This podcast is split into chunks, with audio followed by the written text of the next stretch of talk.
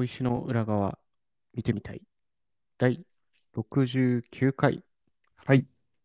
この番組は日常に隠された驚きや発見を小石を裏返した時のような気持ちで話していく、えーサムヒデさんとミタシンのポッドキャストになっております。以前、なんか誰かの話で聞いたんですけど、はい。調子に乗る？はい。調子に乗るなっていう、怒られることあるじゃないですか。はいそれってなんか、こう、よく言われたのって小学生とか、はい。例えば親とかに、調子乗んなよって、こう、ふざけまくってたら怒られるとか、うんうん。ありましたね。なんかそういうことってあると思って、なんか結構規律を守るみたいな文化だなってすごく思ってて、うん。調子に乗ってってそこで言わないなって思ったんですよ。調子に乗ってこうぜーていういうニュアポンスでね。あんまり言わないなって確かに確かに。て、それってなんかこう、学校とか、うんうんなんかそういう規律を守る文化から調子に乗るなっていう言葉があると思ってて。なんかこの当たり前に使ってる言葉、うん。使われてきた言葉にちょっと、これは反、反対の気持ちもちょっと出てきて、こう。調子に乗乗るなって、なんで？っていう。確かに。確かにね。調子に乗乗った方が自由度が高いの。調子がいいとは言うもんね。調子がいいと調は言う子がいいね。とかさ、調子、うーん、うん、なんか、あの、この場合でのうん、調子、調子がいいとか、うん調子に乗るなっていうのは、あの、お言われる場合で、言われる場合の話でん、調子に乗ってる、乗ってる、乗ってるねっていうのはなんかさ、なんか単純な声かけやん。あのそれでも、クラブでしか聞かないですもんね。なんか、クラブで言ってんのかもわかんないけど、え乗ってる？んねーみたいなさ。その乗あの、るはあのでも、あの乗ってんねーは、調子乗ってていいよねーの乗ってんねーじゃないですか。でも確かに、そうだね。うん。唯一くらいじゃないですか、だから。唯一クラブがうん許される場所みたいな。乗っちゃダメなんだからね。とでも普段そういうの乗らせてくれないっていう環境って、あんまり確かにね。なんか伸び伸び生きてないなって確かに思って、ね。もっと調子に乗った方が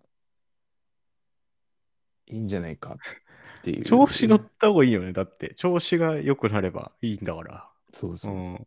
ん。でもさ、あの、あいあの、なんか、例えば、あのー今日ちょっと、あのー体調悪くてみたいなうん人がいてさ、もう、ああ、でも調子良くなるといいですねって言うじゃないですか。うん そこはなんか、なんか、良くなるといいですねっていうのに、なんかんなんか乗ってるとダメなんでしょうね、あれだから。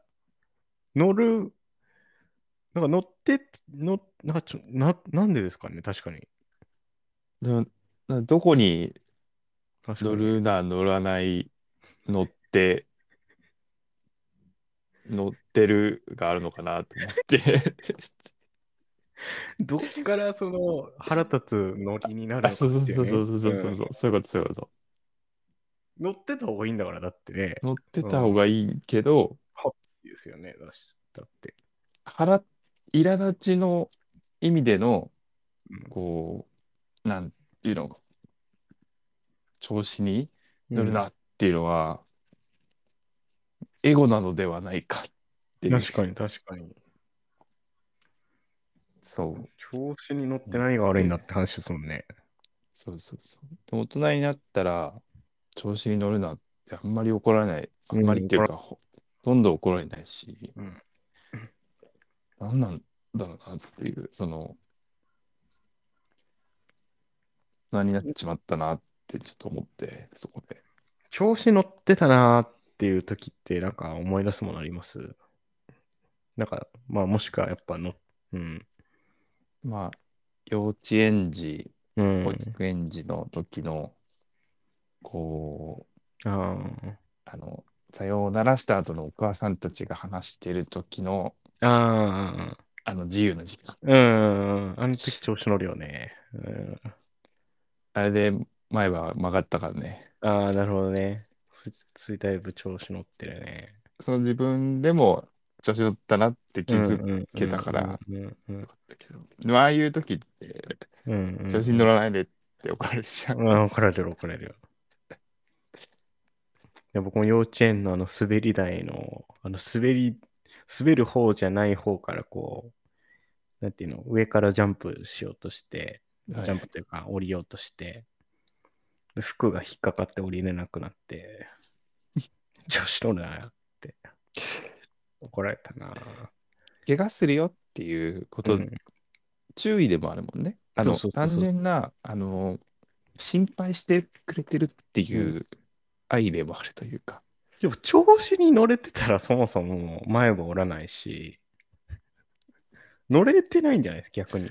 その調子に乗りすぎて前が見えてないよっていう。あー話だからでも乗りすぎてたら、調子いいってことじゃないですか？言ったら。調子いい言葉の言葉のね言葉の中ではねゃ言葉の中では行動はまた別としてね。別として、調子が、調子に乗れてることはまあ、いいことじゃないですか。そのうん乗れてるんだったら。うんでも、乗れてないんじゃないですか。だからそそこで前歯折ったり、その引っかかって折れなあの降りれなくなってるっていうのは、調子乗れてたら降りれたよっていう、その調子悪いんじゃないって話ですよ、それ。ああ、調子、乗り切れてない、全然。乗り切れてたらもうそこも全然余裕で、調子に乗るなっていうのは、じゃあ、うん調子の乗り方が間違ってるよっていうことか。行くなら乗り切れって話ですよ。だから調子乗り切ったら、そんな怪我とかしないんじゃないですか、やっぱ。調子に乗るなって怒る前に、行けーって行けってことだよ、だから。もっと行けっていう、その、やばいね、その親。うん親やばいけど、その調子に乗るなって怒るくらいだったらって話じゃない？そうだね。うん、そうそれでもうどんどんこう縮こまって社会に出てもなんかうまいことできなくなるくらいだったらね。そうだよね。うん、いや、なんか、あそれで思い出したけど、うんこう、なんか子供の遊具の前とかに、はい。完全に目を離してる親も全然いるんだけど、携帯見たりとかして、うんうん。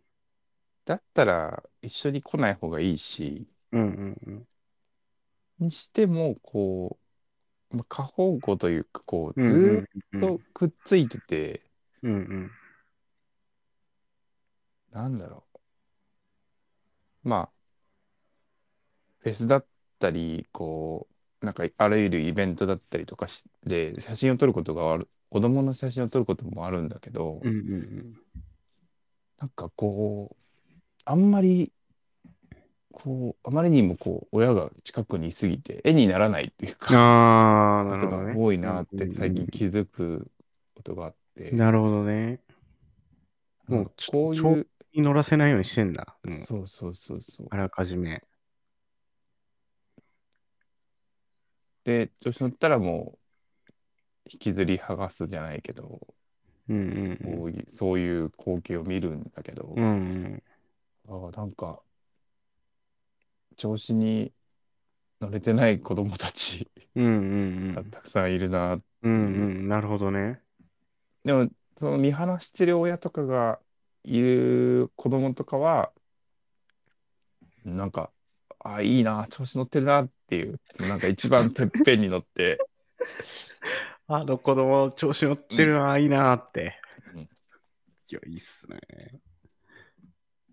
一番怖いのは、まあ怪我をするっていうのはまあ、なんかうんうん。違うんですけど、こう、うんなんだろう、大大きな怪我をして、後遺症が残るとこまで行くのが一番親としては怖いうんうんうん。部分だと思うんで、そこだけね、周りの大人がね、見てあげるといううんうんうんか、社会は大きな託児所っていううんうぐらいってあんま言わないですけど、言うぐらいですかね。まあでも、ちょっとくらいやっぱ調子乗らせて、ちょっと怪我の仕方を覚えるとか、うんそういうのも大事だと思うからね。そのなでも確かに調子乗らせなくなってきてると思う、より最近ね。それはあるなっていう感じますね。うん調子に乗らせるタイミングを作る。ああ、いいですね。今日はちょっと調子乗ってこうよっていう。ちょっとなってこう。月1回くらいね、家族会議みたいな。今日は調子に乗りましょうっていう会があってもいいですね。何、何し、何するって逆になるよね。うん。えどうすどうすでもそこからもう調子乗ってるから、え、どうする？どうする？って。いう、その、その それ、それできんの、うん。中学生ぐらいからじゃない？いやもうそれ大人もやんないと、あこ子子供、あ、子供ができないって話？子供をいきなり、いや、やりまますよ。その、大人がやってたら真似しますよ。え、け、け、けどうする？どな何したそれみたいな。その。小石の裏側その裏側見てあのーはい。僕、社会人経験もう今年5年目かな、うん、?5、6年、ちょっとあんまわかんないですけど、うんだってまあ、結構いろんなジャンルの、まあ、業界、領域の人と、うん。まあ、話してるんですけど、やっぱこう、なんだろう、社会人になってから、まあ、今も、今までもう学生時代もそうですけど、こう、だんだんこう、付き合う人がコアになってくるっていうか、なんか、なんていうの？なんかまあ、顔は広い方なんですけど、なんかこの人たちとはちょっと他の友達とか、あの、先輩とか知り合いとかと違う場で、あの、お話ししたいなとか、うん。飲みたいなみたいな。のってあったりするじゃないですか。うん。この先輩はちょっと社会人経験すごい教えてもらってみたいなとか。うん。なんかそういうなんか割と信頼できる自分の中であの社会人になってから出会った人ってうん。なんか規則性があってうんなんか僕一個見つけたんですけどはいはい。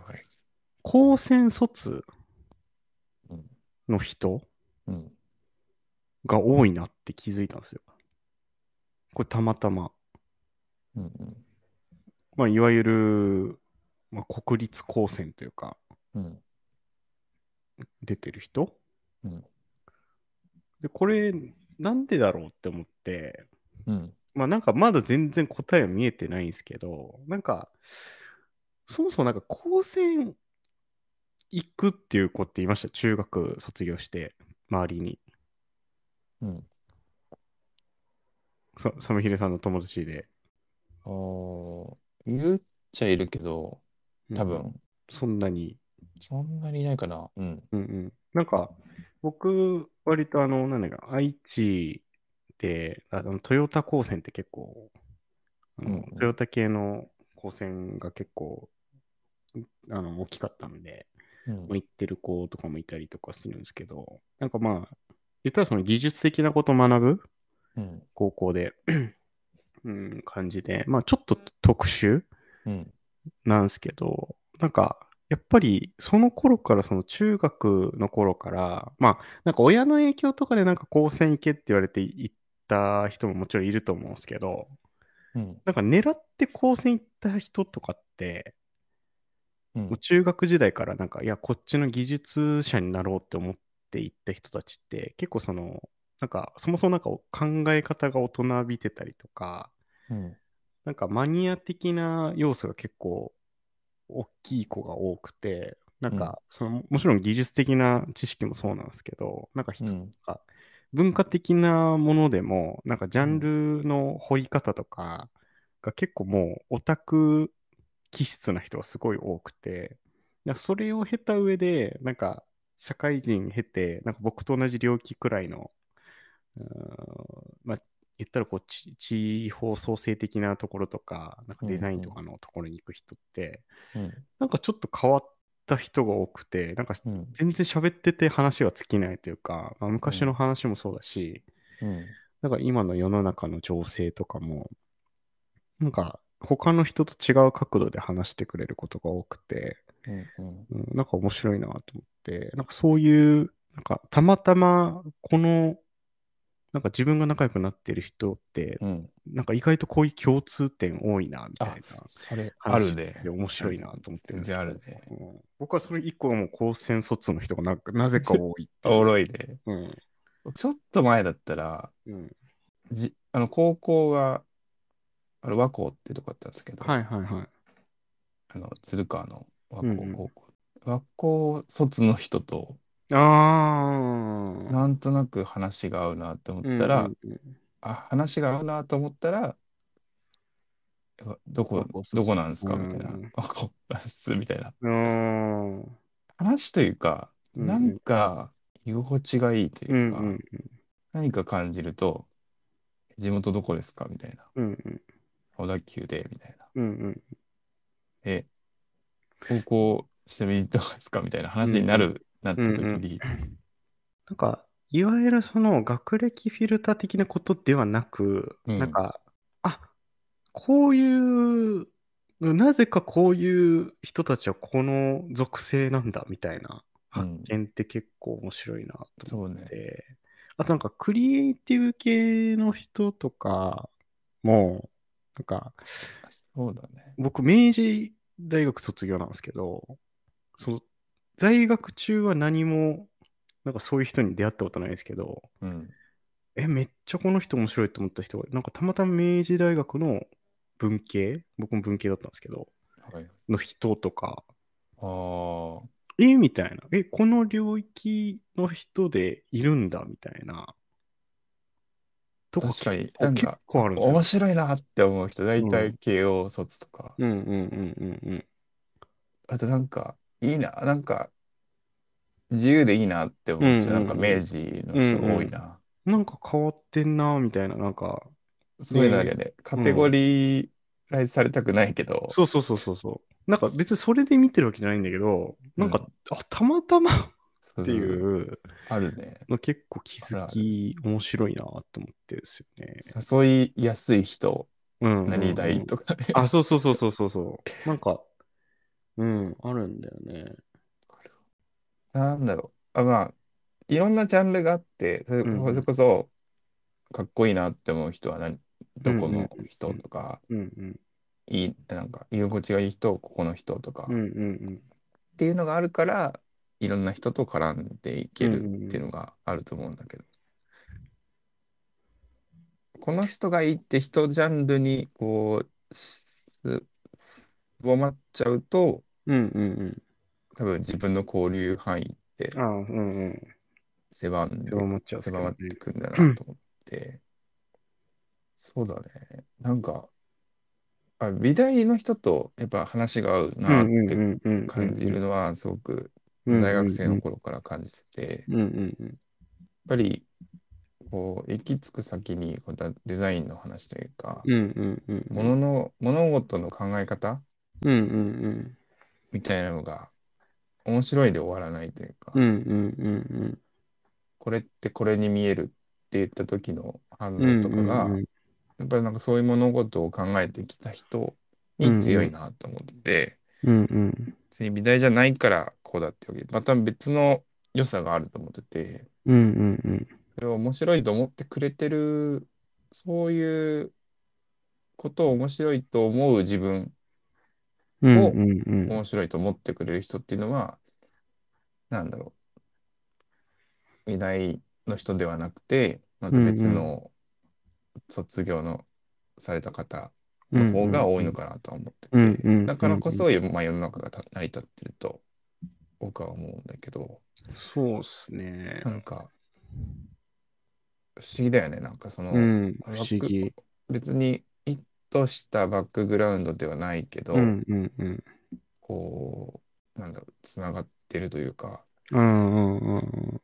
まあ、自分が勝手にそれをそうそう、なんか解釈解釈してるっていうのもあるかもしれないうんですけどね。まあでも、なんか、でもたまにそういうのが、なんかつながると、アハ体験みたいなとか。それもしかしたらさ、そう、うんなんかそれで言うと、こう、もしかしたらこのその話が合う人はみんなうん。子供の頃にひ左利きが最初だったみたいなさ、すごいさ、実は、実は、壮大になってくるけど。そうでもそういう話をさ、なんかうん前、こう、子供の頃の遊びとかでさ、はいはいはいはい。話したことあると思うんだよ。面白そうっすね、確か一番原点、に。うんうん。一番最初に遊んでた名前のない遊びというかう、んうんみたいなことと似てるような気がしてて、うん。うんうんうんうん。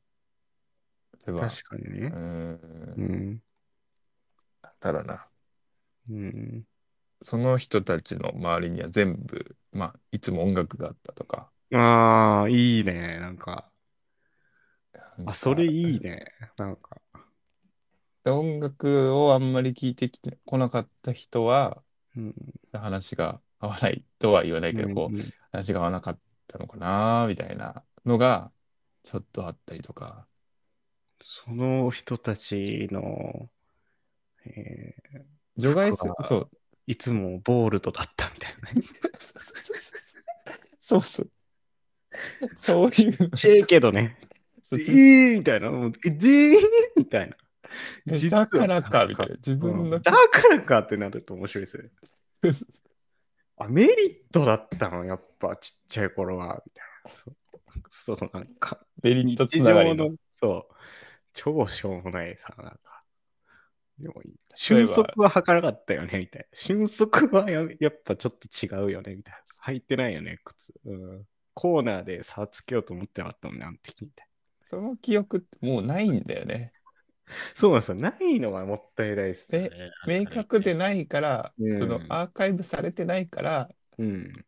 こうなんか、ああ、なんか不思議な出会いだな、みたいな思うけど、あ、それいいっすね。それがデータ化されてたら、うんうんうん。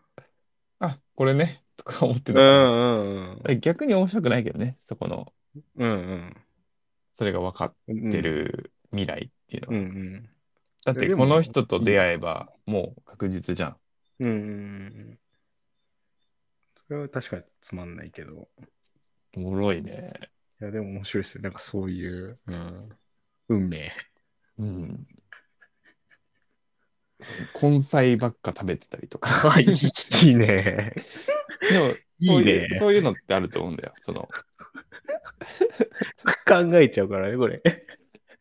根菜、うん、いいね。なんかやっぱ地に足つけるタイプなのか、みたいな。なんか、いいっすそういう、なんかどっかで何かがつながっているというか、うんうん根拠のなく、根拠がなくていいと思うんだけど、うんうんやっぱり、星の裏側ってそういううんうん。番組だと思うし、そうっすね。根拠がないんだけど、なんかそうって思うことに対して、深く掘っていく。うんいやー、確かに構成、いい、いいですね。その一いやいいつが、ちょっと、うんちょっと大人になってるじゃないですか。そうそうそうそう高専の人高と専はちょっとまあ大人。そう確かその前まで考えると面白いかもな。うん。じゃ じゃがいも食ってるとか、いやこういいですね。玄米を食べたことがないとか。いつまでも出るやん。ないは結構広くなるよ、あと。何々してないって言い始めちゃったらもう。そうで、うん。そう食べ物はかなりあるかもね。なんか、あ確かにね。うん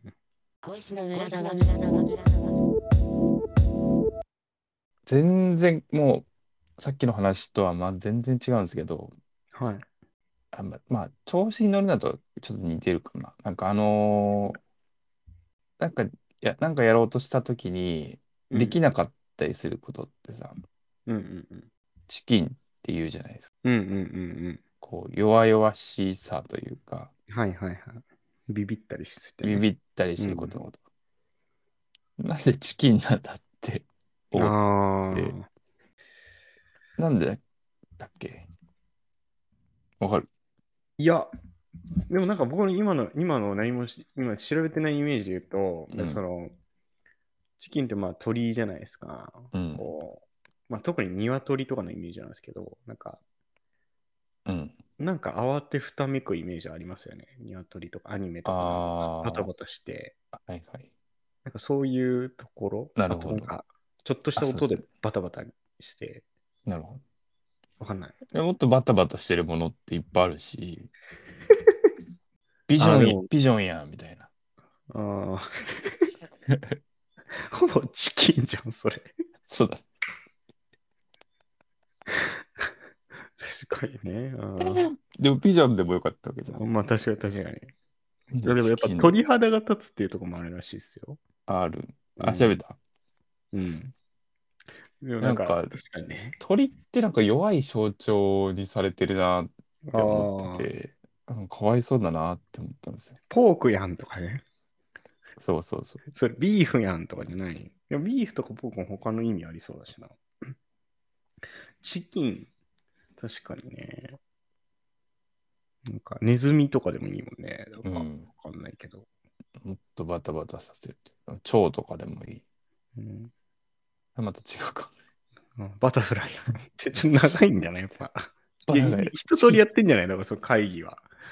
会議。うん。で、やっぱ動物の方が分かりやすいと、全世界的にも。なるほど。うん。で、マウスやんって言ったけど、いや、マウスもあるから、パソコンのあれが。うんうん。いや、早いでしょ文明的に早いでしょ。あれがあるからなーとか言ってね。確かに。うん。チキンやん。うん。なんでチキンチキンしかなかったのかなとか。いや、そうだから古す、逆に言うと古すぎてもうチキンしか例えれなかった可能性あるよね。そうか。家畜としてね。でも、まあ、なんとなく、こう、なんだろう、想像できるのは、うん。その当時のか家畜で、やっぱ目の前にあるものが言葉になっていくし、こう、豚とか牛とか、うんあのーまあ、と鶏とか、うん。あとヤギとかが言葉になるって結構あって、うんうん語源的に。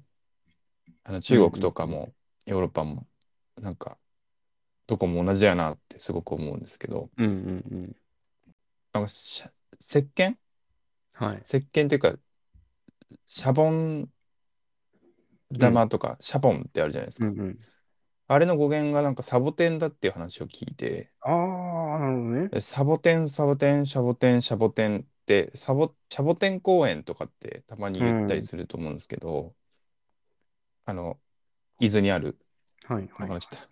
そう、あると思うんですけど、なんかそのシャボテンがサボテン、サボテンだったっていうのを話聞いて、うんうんなんかサボテンってもともと手を洗うはいはい。効果がある。その手を洗うときに使ってたから、うんうん今、シャボン、シャボンで、うん。まあうんうんシャボ、シャボン玉うんうんになってるんだよ、うんみたいなの聞いて、ああ、なるほど、と思って。うんやっぱその語源に通じるその身近にあるものがうんうんこう使われてうんうんこうまあ動作やうん。物事の、まあ、何かになっていくっていうのはあるなと思ってね。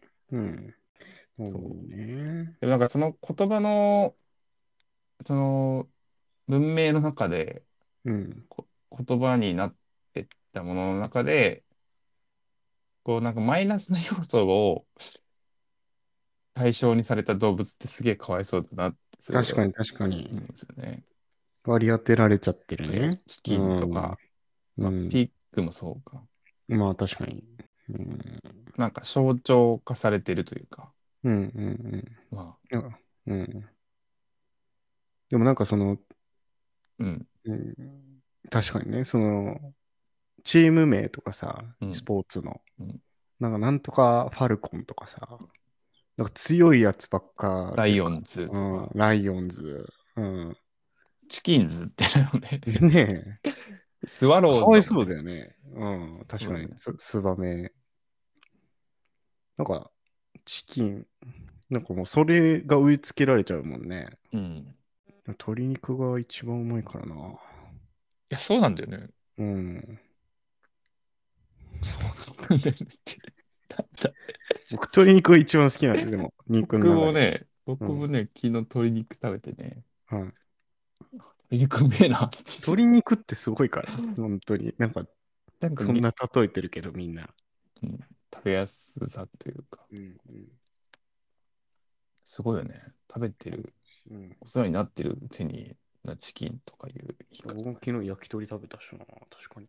チキンに感謝しようっていうことですか？そういうことですね。ありがとうございます。